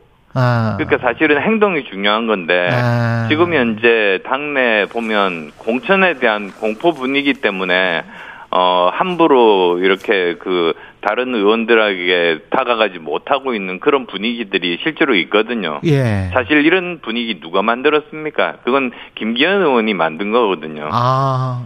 예, 그래서 저는 그런 그 말장난 같은 거는 그만하고 어, 정말 실제로 저 공정하게 어, 이, 이, 이번 저 그 이번 저 대, 이번 저 전당대회를 네. 어, 정말 그 당원들의 축제의 장으로 만들자. 저는 그런 말씀을 드리고 싶습니다. 공포 분위기 같은 게 국민의 힘에 있나 보네요. 네, 그렇습니다. 그거는 어떤 윤석열 대통령의 눈밖에 나면 안 된다. 그런 어떤 공포 분위기인가요? 아니면 근데 그게 또 꼭 그렇지도 않습니다. 사실은 그렇지도 않다. 어, 저 사실 생각해 보시면 저는 뭐 김기현 의원이 윤 대통령님과의 관계가 좋다고 말씀하시지 않습니까? 예, 그렇죠. 근데 저, 저도 못지않게 좋습니다. 그 관저 초대 받은 거는 언제 가시나요? 어, 아마 이제 돌아오시면 이제 약속에 아. 대해서 서로 의견을 나눌 것 같습니다. 그렇군요. 그 다음에 또 예. 나경원 의원은 또 수도권의 강점이 있지 않습니까? 그렇죠. 그리고 또 뭐 지금 거의 말은 안 나옵니다만 유승민 의원이 외연 확장이 있다고 하는데 예. 사실은 그 세 가지를 모두 가진 후보가 저거든요. 아. 예. 안철수, 나경원, 유승민을 다 합치면 안철수가 된다. 뭐 이런 아, 말씀. 예, 예, 그렇습니다. 예. 마지막으로 윤석열 대통령이 아랍에미레이트에 적은 이란, 이 아랍에미레이트에 가서 한 발언이 외교적 파장을 크게 불러일으키고 있는데요. 어떻게 생각하세요? 아, 저는 사실은 외, 교부에서 충분하게 정부 입장을 설명을 음. 했습니다. 그래서 사실 뭐 민주당이 주장하듯이 대통령께서 유감을 표시할 만한 일은 아니라고 생각하고요. 그리고 또 이번에 보시면 아시겠습니다만 그 UAE 거기 300억 달러 유치한 거 엄청난 일 아니겠습니까? 거기다가 또 원전과 청정 에너지 뭐 추가 협력까지도 우리가 얻어냈으니까 이런 그 긍정적인 부분들 그래서 뭐 지금 현재 말하는 과보다는 공이 훨씬 큰 그런 외교입니다. 그래서 이게 저 이 조그만 그런 것을 두고 민주당에서 이 외교 성과를 폄하하는 것은 좀 부당하다. 오히려 지금은 어떻게 우리가 이번에 얻은 이 외교 성과를 극대화할 것인가 거기에 집중하는 것이 국익에 맞다는 그런 생각이죠. 예, 여기까지 듣겠습니다. 지금까지 국민의힘 안철수 의원이었습니다. 고맙습니다. 네, 감사합니다. 오늘 하루 이슈의 중심. 당신의 아침을 책임지는 직격 인터뷰. 여러분은 지금 KBS 1라디오 최경영의 최강 시사와 함께하고 계십니다.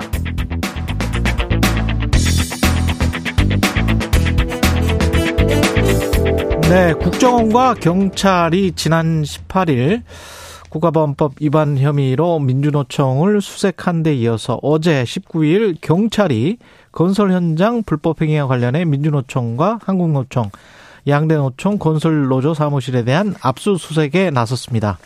민주노총 입장은 뭘까요? 민주노총 한상진 대변인 전화로 연결돼 있습니다. 안녕하세요. 예, 안녕하세요. 한상진입니다. 예, 일단 그 북한 공자공과 베트남 캄보디아에서 민주노총 간부가 접선했다. 그래서 이제 국정원이 민주노총 사무실을 압수수색을 했는데 이거 어떻게 생각하십니까? 어, 일단 뭐 여러 가지 정치적 의도가 있다라고 생각을 하고요. 예. 그 근거는 이제 첫 번째는 그 시기의 문제입니다. 법원이 발부한 영장이 1월 16일부터 2월 14일까지 한 달짜리 영장이었는데요. 아. 왜 1월 18일이었을까? 그 전날, 뭐 오늘도 마찬가지로 한국하고 이란이 이제 어제 대사를 초치하는 아주 심각한 양상으로 치닫고 있지요. 예. 이 외교 참사의 발단이 17일 윤석열 대통령의 외 순방시 발언이었습니다. 그리고 전날 12구 참사 국정조사 보고서가 국민의힘 반대 속에서 야당 3당이 채택만 참여해서 채택한 거. 국민의힘 당대표 선거에 대통령의 과도한 개입 등이 계속 문제가 되고 있는데 이 딱 18일 날 압수수색 영장 집행으로 모든 게 다 사라져 버렸어요. 어. 그러니까 두 번째 문제는 아주 잘 짜여진 그림이었다. 예. 영장대로 하면 민주노총 간부 1인의 사무실 공간, 즉 책상하고 캐비넷 등 한 평도 안 되는 공간을 압수수색하기 위해서 700명의 검찰을 동원하고 또 민주노총이 입주해 있는 경향신문사 건물을 철통같이 에워싸고 음. 거기 심지어는 고가 사다리차, 에어매트리스 설치하고 수십 명의 국정원 직원들이 몰려오는 이 과도한 영장 집행 장면 그리고 이게 거의 실시간으로 특정한 언론을 통해서 중계가 됐습니다. 음. 하고 세 번째는 말 그대로 영장에는 혐오, 혐의하고 추정만 있는 거거든요. 예. 이것을 확정적으로 실제 영장을 보면서 쓰지 않으면 가능하지 않은 피의사실 유포가 그냥 보도로 나왔어요. 어. 이런 것들을 볼 때 잘 짜여진 각본 아니었나 저는 그렇게 보고 있는 겁니다. 잘 짜진 각본이라는 거는 언론 플레이를 한 게 아닌가 국면 전환을 위해서 정치적 국면 전환을 위해서 여러 가지 노림수가 있을 것 같아요. 뭐첫 예. 번째는 뭐 국정원 대공수사권 이양 막는 것도 있고 예. 또 하나는 어쨌든 뭐 윤석열 정부가 최근에 뭐 지지율 반등이 일부 있지만 또 약발이 좀 떨어졌거든요. 예. 근데 이후에 뭐 여러 가지 것들을 개혁하겠다라고 하는데 음. 저희들이 살펴보면 이건 다 계약이에요. 이거에 대해서 반대하고 맞서 싸우는 가장 앞에 있는 게 민주노총인데 예. 그 민주노총을 고립시키기 위한 의도로밖에 보이지 않습니다. 근데 그 팩트는 어떻게 좀 확인을 해 보셨어요? 안, 그 민주노총 간부 A 씨가 북한 공작원 리광진이라는 사람과 접선했다. 이게 지금 국정원 쪽의 주장인 것 같은데 어떻게 보십니까? 예, 뭐 영장에 적시된 그 네 명을 다 제가 뭐 확인한 건 아니지만 예. 뭐 중국, 동남아 등에 여행을 한 사실은 맞습니다. 예. 딱 여기까지가 사실이고요. 예. 아까 말씀드린 대로 영장에는 혐의와 추정, 정황만 있는데 예. 이를 입증하기 위해서 국정원이 압수수색했고 예. 이러저런 물품을 압수해 갔으니까 이를 증명해야 되는 겁니다. 국정원이 증명해야 된다. 네, 만났다는 사람이 실제 북의 공작원인지 예. 자금을 수수했는지 무슨 지하 조직을 만들었는지 예. 그 입증할 책임은 국정원한테 있는 거잖아요. 예. 이를 입증하지 못하면 이거는 의도를 가진 기획으로밖에 볼 수 없고 예. 또 실제로 조금 전에 우리 진행자께서 거명하신 이광진이라는 인물 예. 이 인물이 연결됐다는데 그 최근에 보면 이 인물하고 연결됐다라는 그 충북동지회라는 사건이 하나가 있었어요. 예. 당시에 공안 당국에 되게 떠들썩하게 막 했는데 결과는 저희 이걸 입증 못했고 당사자들은 그냥 구속 기간 만료로 풀려난 사례가 있거든요. 아, 이미 예, 그러니까 이거 국정원이 자기들이 했으니까 입증해야죠. 음. 그리고 건설노조 관련으로 좀 넘어가 볼게요. 좀 구체적으로. 건설노조 같은 경우는, 어, 이런 사례들이 간간히 있었다, 이런 언론 보도들은 있었는데, 경찰이 이거를 이제 대대적으로 이제 하겠다. 뭔가를 수사를 하겠다. 이런 것 같습니다. 민주노총은 입장이 어떤 건가요? 일단은 이 건설 현장에서 노동조합한테 피해를 입었다라는 제보를 받았잖아요. 예. 이거는 말 그대로 자본이 일방적인 제보예요. 이거를 근거로 건설 회사들의 노동조합하고, 네 예, 예. 노동조합하고 간부를 압수수색하는 게 이게 상식인가? 아, 이게 상식적으로 보이면 이게 더 큰 문제라는 거 먼저 말씀드리고 싶고요. 예. 그럼 건설 회사하고 노동조합하고 체결한 단체 협약이 있어요. 그 단체 협약에 의해서 고용, 고용 안정, 거기에 이제 간부 전임비 이런 것들이 체결이 되는데 이게 다 불법으로 내몰리고 있는 상황. 음. 근데 노동조합이 있기 이전의 건설 현장은 아시는 것처럼 만성적으로 임금 체불하고 불법 다단계 하도급 횡행하고 중대재해가 끊이지 않는 정말 그대로 지옥이었거든요. 예. 근데 이런 부분들은 바로 건설 자본의 이익하고 직결이 됩니다. 예. 근데 이거를 바로 잡은 게 노동조합의 역할이었고요. 근데 물론 아무 문제가 없다라고 제가 주장하는 건 아니고요. 예. 근데 이러한 불법은 법대로 그냥 조치하면 됩니다. 예. 하고 노동조합도 이러한 부분 알고 있고 개선하기 위해서 많은 혁신의 노력을 기울이고 있는 중이고요. 예. 하지만 이제 일부의 일탈을 전체로 확대시키고 풀어헤치우는 것은 아주 커다란 문제입니다. 일부의 일탈이다. 그런데 그 이게 아까 이제 다단계 하도급 구조와 말씀 그 그러면 이야기를 하셨는데 그것과 좀 연계되는 측면도 있습니까? 혹시 구조적으로? 예, 있습니다. 뭐 구체적으로 보면 예. 원래는 이제 두 단계까지밖에 못 내려가게 되어 있거든요. 두 단계. 예, 근데 지금 가면 심지어는 일부 뭐 옛날 표현으로 하면 뭐 오야지 뭐 이런 표현들 쓰셨는데 예, 오야 예. 일감 따가지고 다시 밑으로 내리는 상황까지도 지금도 벌어지고 있거든요. 일감 따서 다시 밑으로 내려가는 예. 상황. 이런 부분들 바로 잡고 근절하고 그래서 건설 회사하고 우리하고 직접 고용 체결하고 어. 공사하자 그래야 비용도 덜 들고 안전하게 공기 맞추면서 제대로 된 건물 올릴 수 있다. 이런 게 저희 노동자들 입장입니다. 그러면 하도급에 하도급으로 계속 내려가다 보면 그쪽에서 또 쓰고 싶은 사람들이 있을 거 아니에요. 노동자들이. 뭐 그렇죠. 그래서 자꾸 이제 기업이 뭐 노동자들을 고용할 수 있는 뭐 권리 이런 게 있는 거 아니냐라고 예. 말씀하시는데 문제는 이 건설업종 뭐 이게 폄하는 아니지만 이게 음. 진입 장벽이 별로 없어요. 예. 그러다 보니까 자꾸 이제 하고 계속 뭐 사회가 좀 어려워지고 경제가 어려워지고 하다 보니 또 그쪽으로 많이 가시거든요. 예. 그렇게 되면 필연적으로 수요에 비해서 공급이 넘쳐나게 됩니다. 아, 그렇게 되면 자연스럽게 임금이 떨어지죠. 그렇죠. 긴 시간 일 시켜도 일을 해야 되는 겁니다. 예. 이런 관행들이 행하고 있는 거를 바로 쌈받는 거거든요. 아, 거기에 비해서 이제 노동조합은 근로 시간이랄지 임금이랄지 이런 것들을 정상화 시, 시키고 싶은 것이었다. 예, 맞습니다. 그 예. 실제로 건설 현장에 가면 화장실도 제대로 없었는데 음, 그래서 노동조합들이 이런 거 요구해서 현장에 화장실 만들고 뭐 폭염에서 뭐 일하면 안 되잖아요. 그래서 네. 폭염 시 작업을 뭐 좀 중단할 수 있는 요구할 수 있는 권리를 요구해서 만들어내고 이러한 부분들은 노동조합의 순기능이거든요. 예. 이것들을 다 채택 놓고 나서 마치 뭐 조폭 조직이 뭐냐 뭐 그런 표현을 쓰셨더라고요 장관께서 이거는 너무 과도하고 맞지 않다라고 예. 하는 말씀을 분명히 드리겠습니다. 노사 법치주의를 지금 윤석열 대통령이 신년사에서도 강조했는데 이게 의미하는 게 뭘까요?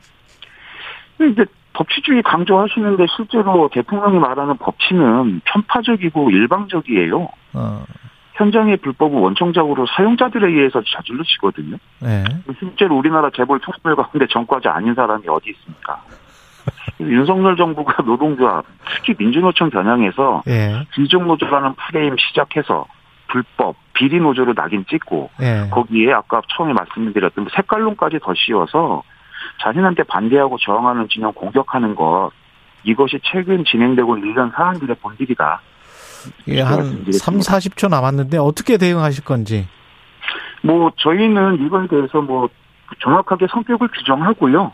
뭐 국민들과 함께 좀 어려운 시기에 저희가 임금과 고용과 일자리 이것들을 중심으로 해서 이 어려운 시기에 민주노총이 모든 노동자와 국민들을 위해서 같이 싸우고 투쟁을 할 것입니다. 뭐 구체적으로는 이미 언론에서 뭐 노동절 7월 총파업 말씀들을 하셨는데요. 잘 준비할 거고요. 예. 그 과정에 어, 민주노총의 이러한 부- 저희 다 잘하는 건 아니기 때문에 관심과 응원, 질책 그리고 조언을 간곡하게 부탁을 드리겠습니다. 여기까지 듣겠습니다. 민주노총 한상진 대변인이었습니다. 고맙습니다.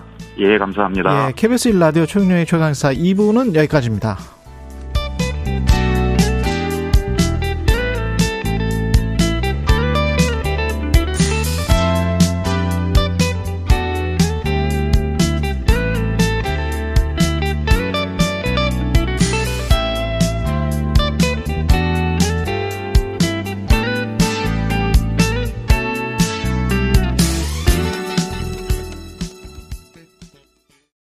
잠시 후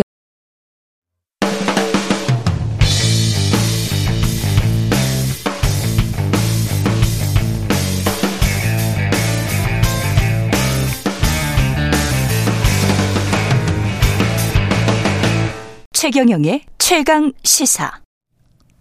네, 윤석열 정부에서 애타게 잡고 있는 행사기획 전문가의 표본. 예, 그런데 문재인의 남자. 예, 탁현민 전 청와대 의전비서가 나오셨습니다. 안녕하십니까. 네, 안녕하세요. 예. 윤석열 정부에서 애타게 찾고는 있습니까? 찾고 있나요? 전 잘 모르겠는데. 전화 그 관련해서 뭐 전화나 뭐 이런 건 안 받으셨어요? 아, 조언이랄지 뭐 이런 거 좀 해달라. 공식적으로는 없어요.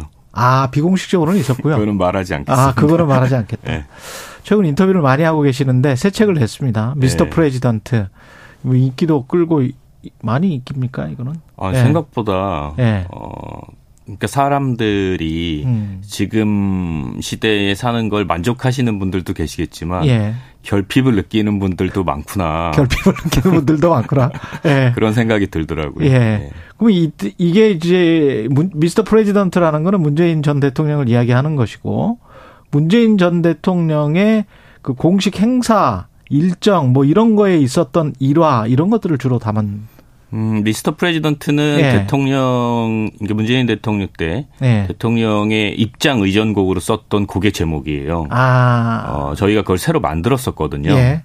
그리고 윤석열 대통령 취임할 때 그 곡의 사용 권한과 음원을 넘겨드렸는데 예. 그 곡을 안 쓰고 어, 엘가의 위풍당당 행진곡을 쓰시더라고요. 어. 그래서 이제 결국은 문재인 대통령만의 입장곡이 됐던 거, 된 거고. 그렇군요. 어, 예. 그래서 대통령 입장곡이라는 게 대통령이 참석하는 모든 행사의 처음과 끝에 나오게 돼 있잖아요. 예. 그래서 문재인 정부 5년을 기록하고 또 대통령이 참석했던 국가기념식과 이런저런 일정들의 뒷이야기를 다루는 책의 제목으로 예. 가장 적절하지 않나 그런 생각이 들어서 붙여봤습니다. 새 책을 가지고 문재인 대통령을 만나셨죠 어제? 어제 만나셨어요? 그저께요. 그제? 네. 어 뭐라 그러시던가요?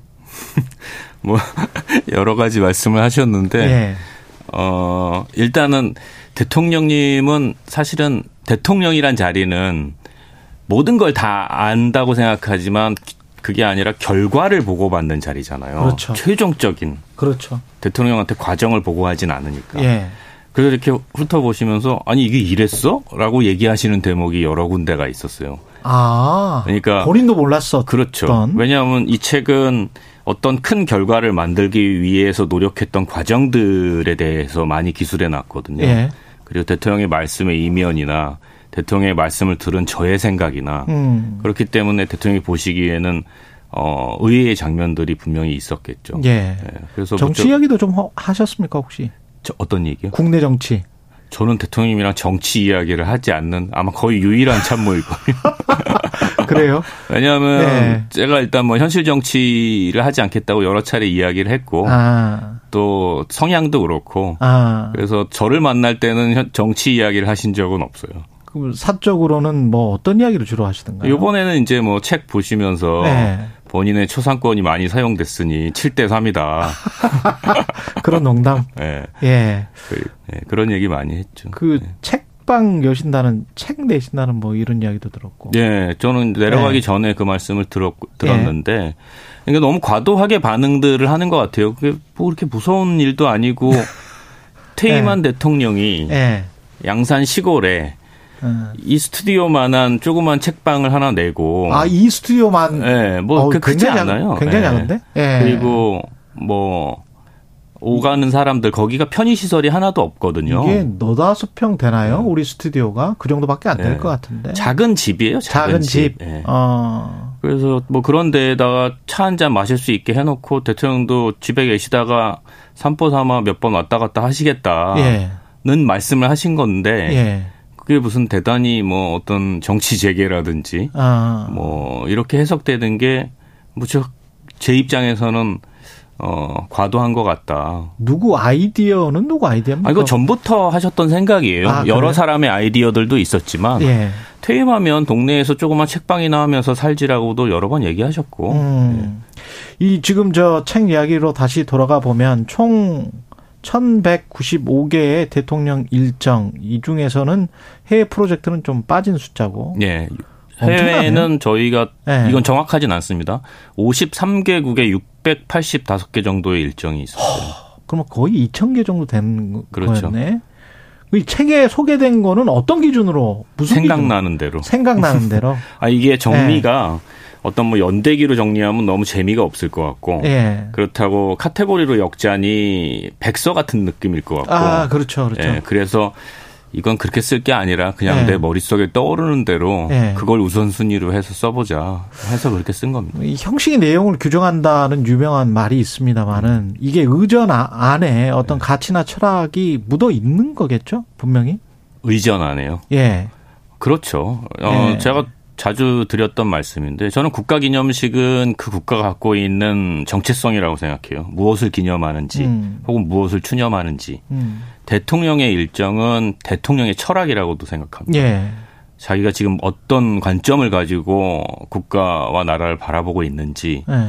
그래서 대통령의 행사와 의전을 기획하는 사람은 대통령의 철학과 국가의 정체성에 대해서 근본적인 고민을 좀 해야죠. 문재인 정부를 관통하는 철학은 뭐였습니까? 저는 본질을 찾으려고 노력했던 정부이고 그런 걸 담아내려고 했던 행사라고 생각해요. 본질을 찾으려고 노력했다. 예컨대 이런 거죠. 그러니까 네. 이게 이렇게, 이렇게 얘기하면 상당히 딱딱한데 제가 첫 번째 현충일 행사를 맡아서 현충일? 예, 고민을 많이 했어요. 왜냐하면 현충일이라는 게 사실은 뭐 고백하지만 정말 그냥 공휴일에 불과하다는 생각을 오랫동안 하면서 상당수 국민들에게는 예. 살았고 그냥 빨간 예. 날 노는 솔직한 날. 말로. 예. 예. 근데 어느 날 그게 제 일이 되고 직분이 되다 보니까 너무 아까운 거예요. 왜 뭐 어떤 점에서 아까웠냐면 현충일은 방송 3사가 어, 생중계를 해요. 다 생중계합니다. 그걸 돈으로 따지면 어마어마한 금액. 광고비로 따지면 그렇죠. 예. 이게 헤아리기가 어려울 정도 금액이잖아요. 예. 그리고 모든 국민이 TV 앞에 앉기만 하면 그걸 볼 수가 있어요. 그렇죠. 그럼 이 기회를 그리고 이런 계기를 그냥 흘려보내야 되나라는 생각이 드는 거예요. 지난번이랑 똑같이 하면서. 네. 예. 50몇 년 동안 형식이 한 번도 바뀌지 않았기 때문에 음. 현충일 행사는. 어떻게 해야 하는지 그리고 적어도 그 시간에 현충일 행사를 하는 50분 동안만큼은 한 번쯤은 그 현충일의 의미에 대해서 잠깐이라도 생각해 볼 수 있으면 좋겠다라는 고민을 아. 시작을 했고 이 문제를 어떻게 풀어야 될지 너무 막막해서 현충원회를 가봤어요. 어, 직접. 네. 그 현충원장님 안내를 받으면서 여기저기 이제 한 처음 첫 경험하는 거죠. 예. 그런데 이제 갈 일이 사실은 그동안. 없었으니까. 예. 근데 저쪽에 되게 울긋불긋 꽃들이 너무 가득한 묘역이 있는 거예요. 그래서 예. 어 저기는 유족들이 상당히 관리를 잘하는구나 예. 하고 저기는 뭐죠? 그랬더니 현충 원장님 설명이 무연고 묘역입니다. 그러는 거예요. 무용고. 그래서 아니 무연고 묘역이 그쪽으로 걸어가면서 예. 아, 무연고 묘역이 왜 이렇게 더 꽃이 많아요? 그랬더니 가서 보시죠. 그래 예. 가봤더니 조화인 거예요. 좋아. 왜냐하면 이 연고가 있는 분들은 간혹 오셔서 꽃도 그렇죠, 놓지만 그렇죠. 무용고 묘역은 찾아오는 분이 없기 때문에 없으니까. 아예 조화를 갖다 놓은 거예요. 그래서 무용고 묘역이 더 화려한 거예요. 그래서 제가 그렇구나. 거기서 약간 그 이렇게 찡, 찡, 네, 했지. 찡했어요. 예. 그리고 이건 우연이었는데 그래서 이제 무용고 묘역에 이렇게 묘비들을 이렇게 하나하나 보는데 어떤 묘비 앞에 딱 멈춰서게 되더라고요. 어. 그 묘역에 뭐라고 써 있었냐면 보통 현충원 묘역의 묘비는 앞에 이름이 있고 측면에 어디서 전사했다라는 양력이 있는데 예. 육군 중사 김 기억 이렇게 돼 있는 거예요 이름이. 기억. 예, 기억하다의 그 어. 기억. 거기서 또 한 번 찡 한 거예요. 그때 들었던 찡했겠다. 생각이 예. 이분은 23살에 돌아가셨어요. 그렇지. 1950년에 아 1930년에 태어나서 50년 가을 30년에 예, 태어나서. 그러니까 23살에 돌아가셨는데 음, 53년. 네. 예. 이분의 아버지도 돌아가셨고 그 나이 때니까 결혼도 안 했기 때문에 가족도 없죠. 그렇죠. 기억이라는 이름 앞에서 우리가 좀 숙연해져야 되지 않나. 그렇죠. 그리고 이분이 뭔가 우리한테 그런 메시지를 보낸 거 아닌가. 나를 어. 잊지 말아 달라는. 그렇죠. 그래서 그 자리에서 아, 이번 현충일의 메인 모티브는 음. 대한민국의 이름으로 기억하겠습니다. 당신을 기억한다. 예. 예. 그걸 모티브로 가져와야겠다. 예. 그런 경험들을 좀 하게 됐었죠. 아, 이게 마치 저 영화 감독들처럼 현장 로케이션을 다 해가지고 그 다음에 이렇게 결정을 하는 거군요. 기획. 아니, 뭐 다는 아니지만 예. 그 기억이 저한테도 되게 강렬해서 예. 그게 이제 거의 임기 초였거든요. 음. 6월이니까 현충일은 저희가 5월에 이제 임기를 시작했잖아요. 예. 그래서 그때부터 이제 아 국가기념식을 허투루 할 게 아니구나. 음. 라는 생각을 하게 됐죠. 지금 윤석열 정부의 국가 기념식이나 뭐 이런 거는 어떻게 잘 하고 있습니까? 저는 제가 이걸 자꾸 이렇게 얘기하면 이제 비교하게 돼서 예. 이게 그걸 받아들이지 않으면 상당히 제 말이 고깝고 예. 잘난 척하는 걸로 들려가지고 정말 하고 싶지 않아요. 예. 그 비교하는 말들을. 예. 안 하실 거예요? 그런데 예. 그런데 예. 어 지난번 광복절 행사였나요? 예. 용산 대통령실 앞에서 하더라고요. 네.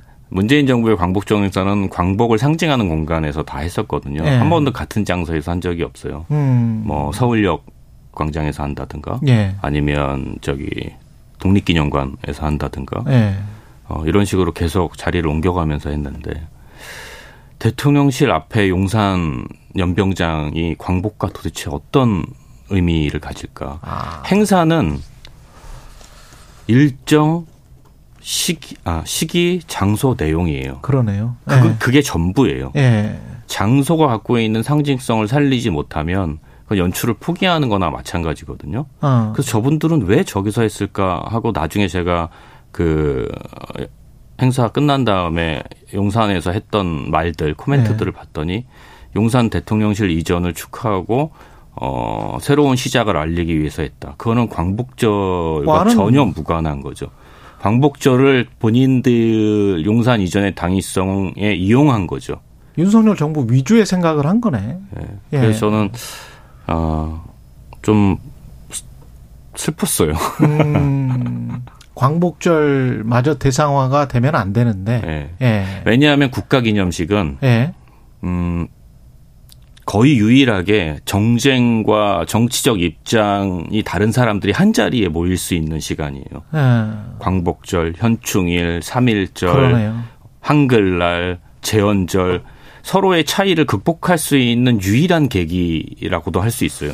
그래서 절대 그런 어 편파적이거나 편향적이거나 정치적 이해를 도모하는 일에 쓰여져서는 안 된다고 생각해요. 네. 네. 그리고 제가 요새 그 대통령실 그 윤석열 대통령실 용산 대통령실 홈페이지를 좀 보거든요. 네. 아랍에미레이트 네. 갔다 오셔서 뭐 어, 아크 부대 아직 안 돌아오셨습니다만은 아크 부대 장병들이랑 뭐 이야기하고 뭐 이런 것들 사진 뉴스라고 해서 네. 코너가 있어서 쭉 보는데 제2 부속실이 없어서 그런지는 모르겠습니다만은 대통령과 김건희 여사의 사진이 혼재돼 있고 네. 어떤 거는 김건희 여사가 이제 너무 전면에 드러나는 것 같아서 이게 약간 좀 오해 소지 오해가 아니라고 생각해요. 아. 언론에 계신 분들은 아마 이제 진행자께서도 이제 뭐 제가 영상도 저도 한 네. 20몇 년을 봤기 때문에 봤기 때문에 네. 아실 거예요. 좀 이상해요. 영상과 사진은 의도가 있는 거죠. 네. 의도가 없이 만드는 영상과 사진은 아마추어들이고 그렇죠. 예. 그렇죠. 어, 본인들이 프로페셔널이라고 하면 그리고 어. 적어도 한 나라의 대통령실에서 어, 내놓는 공식 영상이면 네. 거기에 의도가 없구나 이렇게 보, 보는 건 그렇죠. 볼 수가 없죠. 그렇죠. 의도가 있다고 봐야죠. 예. 그렇기 때문에 만약에 거기에 대통령과 퍼스트 레이디가 동일하게 다루어지고 있거나 예. 혹은 동일한 프레임 안에 의도적인 배치가 엿보인다면 그건 의도죠. 그때는 어떻게 했습니까? 문재인 대통령 때는. 일단 기본적으로 같이 참석하시는 행사가 있고 대통령이 참석하시는 행사가 있었지만 예. 어뭐 무자르듯이 딱 잘린 건 아니지만 주로 대통령 여사님이 정치적이거나 정책적인 행사에는 참여하지 않았죠. 아. 왜냐하면 부여받은 권력이 없기 때문에. 사진도 예. 따로 그리고 사진도 따로는 아니에요. 예. 따로 관리하진 않았지만 예. 어 아주 적은 양이거나 꼭 아. 필요한 것들 정도만 했지 그 외에 뭐 일상적인 뭐 얼마 전에 갔던 뭐 서문시장에 간 사진 이런 게 예. 올라온 적은 없죠. 아쿠부대의 그런 것들이 숫자가 거의 비슷하게 나와서 저는 좀 깜짝 놀랐어요. 그런 네. 것들이 숫자도 그렇고 포커스도 좀 이상하고 그래서 대통령실이 그런 걸 한번 눈여겨서 아까 잠깐 말씀하셨지만 네. 대통령과 여사 아, 퍼스트레이디를 같은 하나의 부속실이 관리하고 있기 때문에 음. 어 아마 그 밑에 부처나 그 다른 비서관실에서는 네. 이를테면 일부속실에서 오늘 뭐 시장 방문 예정, 아 내일 시장 방문 예정 예. 이렇게 예. 어 지시가 내려가면 밑에서는 이게 대통령이 오는지 여사님이 오는지 아마 모를 거예요. 그걸 어. 말해주지 않는 한. 그러네. 그러면 적어도 대통령에 준하는 모든 준비를 하겠죠. 예. 그게 과도한 의전이 되는 거고, 예. 과도한 낭비가 되는 거죠. 그리고 결국은 사진부터 그런 것들이 다 그런 식으로 나올 수밖에 없는 게 예. 분리해 놓지 않고 음. 어, 대통령이 받는 예우와 의전을 여사님이 동일하게 받고 있는 거 아닌가 예. 그런 생각이 저도 들더라고요. 그리고 이제 그 이번에 지난번에 이제 발리면 날리면 뭐 이런 것들도 있었고 예 그랬는데 아랍에미레이트 순방 때 또 이제 발언이 논란이 되고 있단 말이죠. 예. 근데 이건 발언과 의전과는 상관이 없습니까? 어, 결과적으로는 아주 상관이 없다고 할 수 없는 게 예. 이것도 뭐 그냥 뭐 지나고 나서 이제 나라면 어떻게 했을까 뭐 이런 생각에서 이제 나온 말씀이라고 들어주시면 되는데 일단은 대통령의 발언은 문재인 정부 때 같은 경우에는 아크 부대에서 대통령이 격려사를 한다. 그러면 그 기본안은 국방부와 국방개혁 비서관실에서 초안을 작성하죠. 음. 그리고 그게 연설비서관실로 가죠. 연설비서관이 대통령이 말씀할 요지를 적고 그걸 부속비서관실에 넘기면 대통령이 최종적으로 수정한 후에 어, 채택을 하죠. 예. 그 내용과 범위에 대해서 약간의 애드립은 있을 수 있어도 요지는 큰 크게 벗어날 수 없죠. 예. 어, 그렇기 때문에 사고 날 위험이 상당히 적죠. 어. 어, 그럼에도 불구하고 뭔가 대통령이 이번 윤석열 대통령처럼 예정이 없는 말을 했다. 네. 그러면 저는 이건 비공개 요청을 해야 된다고 봐요. 아, 기자들한테. 비공개 요청을 네. 해야 된다, 그때. 그러니까 이거는 이 과정도 문제고 음. 문제가 불거진 다음에 처리하는 방식도 문제고 음. 이걸 자랑스럽게 그냥 공개해 버린 거 아니에요. 예, 그렇죠. 그러면 거기 따라가 있는 홍보 수석부터 네. 이 정무 라인, 홍보 라인의 무능이며 감, 예, 감, 동시에 예. 예, 대통령의 무책임이다. 어. 이두 가지가 만나서 지금 계속 이러한 문제가 반복되는 거다. 예. 그렇게밖에 생각하기가 어렵죠. 예. 그 너무 대비적인 이야기만 한 것 같아서 문재인 정부 때 잘못했다 뭐 이런 건 없습니까? 문재인 예? 정부 잘못했던 예. 좀 잘- 것도 잘안 있겠죠. 그, 그 뭐가 있을까요? 근데? 아니 뭐 네. 이렇게 언론 음. 이야기 언론의 보도를 다시 제가 복기를 음. 해보면 17년에 아, 중국 갔을 때 혼밥 논란 같은 게 있었고 그 얘기도 저도 참 많이 했는데 물론 이제 예. 그때는 제가 의전 비서관이 아니었기 아, 때문에 그렇군요. 예. 예. 근데 이제 제가 알고 있는 것으로 말씀을 드리면 예. 그때가 상당히 오랜만에 국- 중국 방문이었고 음. 그 한류 문제를 비롯해서 중국과 풀어야 할 것들이 되게 많았었어요. 예. 그래서 어 우리가 상당히 공을 많이 들였던 방- 순방으로 기억해요. 어. 근데 어 혼밥이라는 게 그렇게 규정을 해버려서 그렇지 아마 어딘가 아침 조식을 먹으러 가셔서 맞아요. 예, 중국 사람들의 보통 식사와 같은 자리에서 예. 식사를 하시는 모습 이것 때문에 이제 뭐 혼밥을 했네 이런 예. 얘기가 나왔던 건데 실은 그 장면은 어 오바마 대통령이 베트남에 가서 쌀국수 먹는 거랑 비슷한 거예요. 그러니까 현지 주민들, 음. 그러니까 현지 국민들, 방문국의 국민들과 정서적 유대감을 강조하기 위한 음. 일종의 프로그램이었던 거지. 예. 어 그게 먹을 사람이 없어서 혼자 밥을 먹은 게 아니죠. 일정 네. 같은 것을 관리를 할 때 외국에 나갈 때 대통령실에서 그런 거를 다 어떤 의미 같은 거를 이 나라의 메시지, 이 나라에게 어떤 메시지를 주고 싶다 또는 한국 국민들에게도 어떤 메시지를 주고 싶다 이런 게 다 묻어 있는 거겠네요. 당연히 묻어 있죠. 예. 당연히 묻어 있고 그러니까 사전에 기본적으로 방문국이 정해지면 그, 아- 그 나라에서 어떤 프로그램을 할지에 대해서 치열하게 얘기를 하고 예. 그리고 나서 사전에 답사를 가서 논의했던 것들이 현실적으로 가능한지를 체크하고 어. 그리고 나서 대통령께 보고하는 거예요. 예. 그럼 대통령도 본인의 생각이 있으실 거 아니에요. 어. 뭔가 더 추가할 수도 있고 혹은 뺄 수도 있고. 어. 그러면 거기서 나온 대통령의 말씀을 가지고 최종안을 만드는 거예요. 음. 그러니까 이 몇 개의 과정을 거치죠. 근데 이게 항상 보면 여유가 있진 않아요. 예. 뭐 아주 급할 때는 뭐 두 달 안에 다 모든 게 만들어져야 될 그렇겠죠. 때도 예. 있고 심지어 뭐 급한 거는 한 달 안에 다 만들어야 될 때도 있고 어. 그래서 일이 막 정신없이 돌아가긴 하는데 어. 그래도 메시지를 가져가지 않고 그냥 방문하는 경우는 없었죠. 그 영국 엘리자베스 여왕 그 조문할 때도 그렇고 뭐 그건 그렇다고 치고요. 네. 예. 아니 이태원 참사 같은 경우에 그거는 보여주는 메시지가 생각 영, 영정이나 사진도 그렇고 그러니까 이게 약간 예. 상식 국민적 상식하고도 좀 차이가 있고 예. 설명이 안 되는 부분인데 그거를 억지스럽게 설명하려고 하는 경향이 좀 용산에 있는 것 같아요. 예.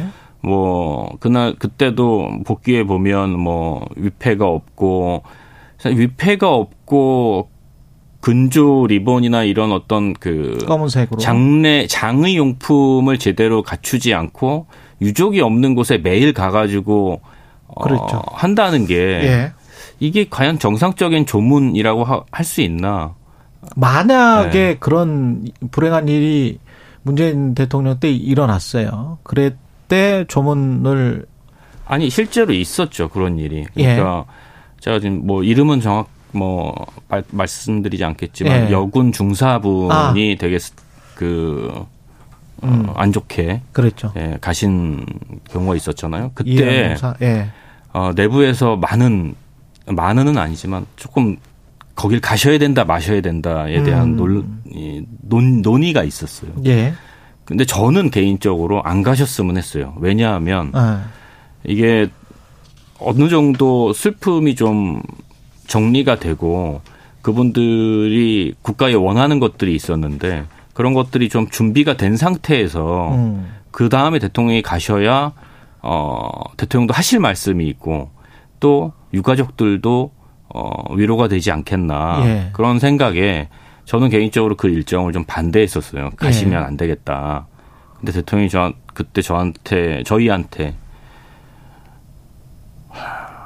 빈소에 가는 거는 죽은 분들 죽은 분에 대한 예의도 있지만 그보다는 살아남은 가족들에게 인사드리러 가는 거다. 그렇죠. 예. 지금 그분들이 제기한 문제는 처리해야 하는 과정이 얼마 걸릴지도 모르는데 빈소는 3일밖에 열려 있지 않고 그럼 내가 가서 뭐 좀 안 좋은 소리를 듣더라도 이건 가야 되는 거다 하고 가시더라고요. 예.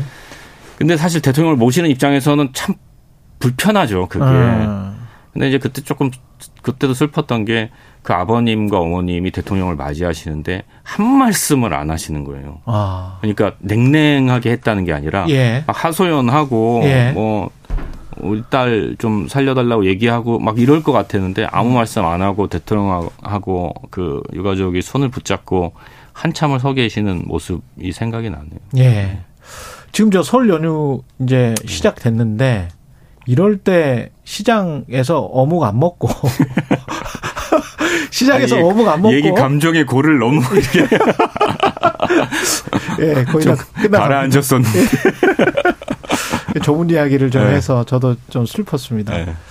그뭐 다른 거 없을까요? 만약에 대통령실에 이거는 한번 아이디어 생각해 어, 보세요. 저는 그 어묵 먹는 게 너무 싫었어요. 그러니까 그게 네. 여야든 뭐 그러니까. 제가 존경하는 문재인 대통령이든 다 아니면 윤석열 대통령이든 네, 어묵을 너무 드셨어요. 가식적으로 보이고 싫어서 저희는 어떤 노력을 했었냐 하면 매번 네. 다 그렇게 할 수는 없었지만 음. 어, 선거 때나 그 다음에 그 대통령 되신 후에 해마다 명절 전날이나 고주쯤에 언론에서 네. 올해 설 제수용품은 30만 원으로 가능하다. 뭐 이런 네, 그렇죠. 예, 기사들이 그렇죠. 나와요. 네. 그래서 이게 진짜 가능할까 하고 대통령한테 30만 원을 드리는 거예요. 아, 드렸던 거예요. 아. 그리고 여사님이랑 같이 장을 한번 보십시오. 네. 그럼 진짜 물가를 아실 거 아닙니까? 그리고. 대통령의 감각, 감, 저기, 네. 생각이나 이런 것들도 얘기하시면 좋겠다. 네. 그렇게 해서 한 두어 번 정도 그렇게 했었고요. 네. 또한 번은 이제 그때 환경 관련한 그 중요한 회의가 있어서 이번 설명절 장보기는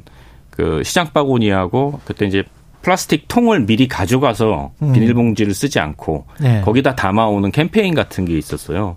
그래서 이 통을 대통령이 이만큼 들고 와가지고 장을 보고 어 이렇게 하니까 비닐봉투가 얼마가 더 없어졌네요. 이런 얘기하고 음. 그런 걸 보여주는 장면. 그 다음에 그 상품권이 있잖아요. 예.